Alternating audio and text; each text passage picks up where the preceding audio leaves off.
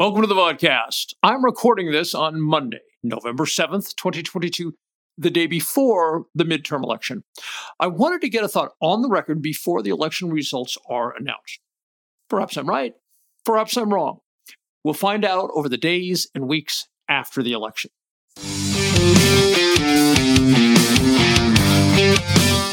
The Dr. Reality Vodcast with Dave Champion.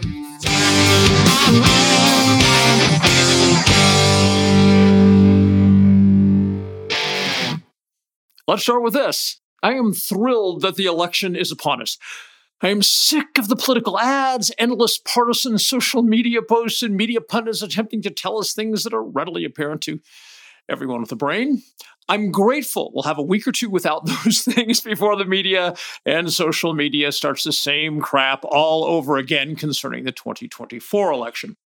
As you may have seen, Roger Stone and Steve Bannon, both of whom are close advisors to Trump, recorded well in advance of the 2020 election saying the plan was for Trump to say he'd won the election even if he lost. In other words, the narrative that was to come from Trump and Republican personalities in the media was put in place before any votes were cast. We also know that roughly 60 post 2020 election lawsuits brought by Trump or surrogates alleging Trump lost due to election fraud were dismissed for lack of evidence. By lack of evidence, I mean no evidence at all was submitted to the courts.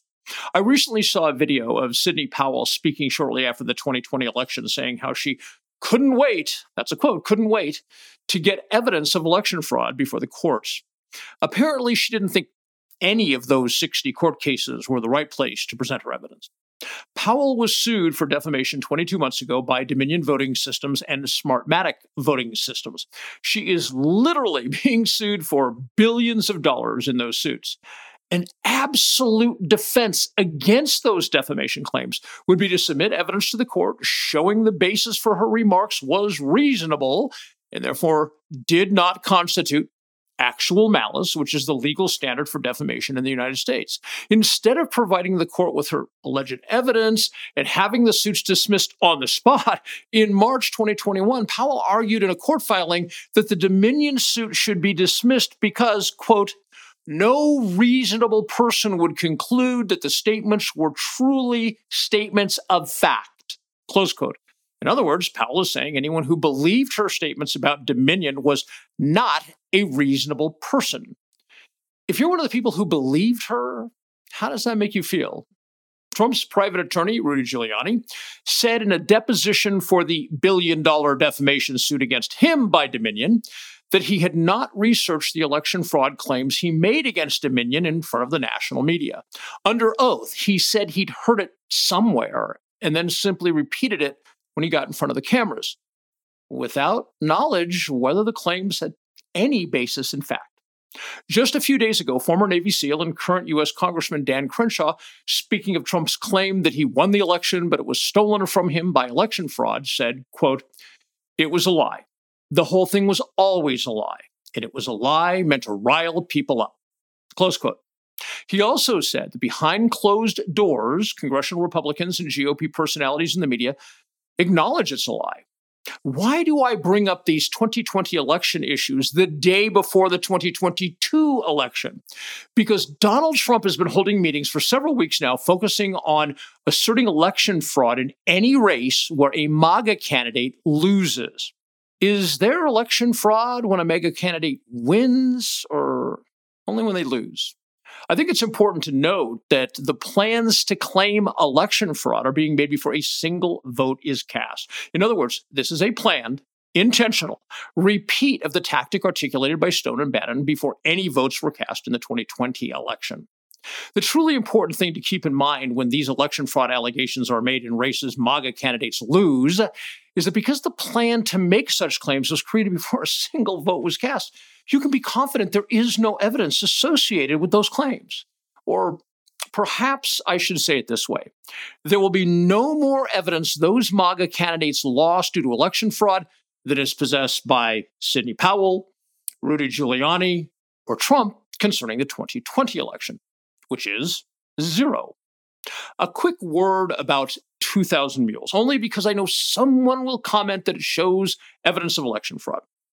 I struggled with whether to address this issue or to what extent. I decided I'd say the following and no more, at least for today. The claims in the movie are incredibly easy to debunk and have been thoroughly debunked time and again. People who believe what they saw in that movie have chosen to accept what was presented rather than research it because they want to believe the election fraud narrative. Now, leave it there for today. There is likely a trivial amount of voter fraud in every election.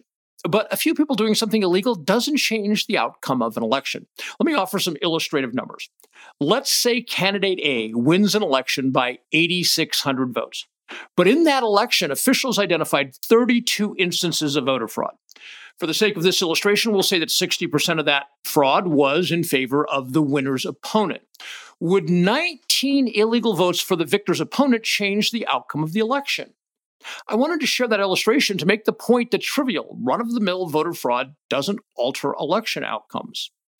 My view is that when a perpetrator's intent can be shown in a criminal case for voter fraud, the penalty should be considerably harsher than those currently on the books.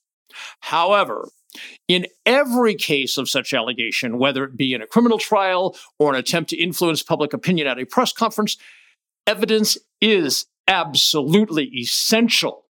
Trump's election fraud claims concerning the 2020 election were and continue to be completely evidence free. The same will be true with the pre planned election fraud claims that will be made in contests where the MAGA candidate loses. I shouldn't have to say the following, but experience tells me I do. A public claim made by the loser is not evidence. A naked assertion made at a press conference is not evidence. A Republican media personality saying there was election fraud is not evidence. Donald Trump saying it is not evidence. Evidence is hard facts, not people saying things in front of cameras. When people make such allegations without evidence, it is nothing more than propaganda. The reason I wanted to record this the day before the election is twofold. First, to prepare you for what is coming. And second, to share with you now, to predict that all such claims concerning MAGA candidates who lose will be evidence free. Everyone knows we're at a level of divisiveness never before seen in America. People may have various thoughts about how to diminish that divisiveness. My answer is for each and every American to commit to making decisions only from facts, data, and evidence, not what some guy or gal says, no matter who the guy or gal may be. The last people Americans should ever believe without a boatload of evidence is politicians. After the last three years, public health officials are probably in second place. With all that said, where do you stand on evidence versus evidence free claims? I ask because there are two subjects concerning which the government has engaged in massive, decades long disinformation campaigns, and both are abominations. The first is the government's utterly false narrative concerning who owes income tax, in which the United States government is committing the largest financial crime in history. And the victims are the American people. The other is the government's false narrative about things like eating healthy, what causes weight gain and weight loss, and how to live a long and healthy life, in which the government is responsible for the American people being the most chronically ill society in all of human history. Being sick, miserable, and dying years, sometimes decades, earlier than if they rejected the government's false narrative. If you're a fact and truth person who doesn't like being bullshitted by the government, and you'd like to see the government's disinformation and propaganda and compare it against the facts, law, and science, all laid out in a way everyone can understand and put into action if you so choose, go to drreality.news, drreality.news, and grab a copy of Income Tax Shattering the Myths, Body Science, or both. If you choose both, you get a 20% discount, which is reflected in the price of the two book bundle. I'll put the link to the two book bundle in the notes. There are some other publications there as well you may find intriguing. And the more materials you purchase, the deeper the discounts go. By purchasing any of my writings, you help me to continue to be here for you with these fact based presentations. Thanks for being here. Take care.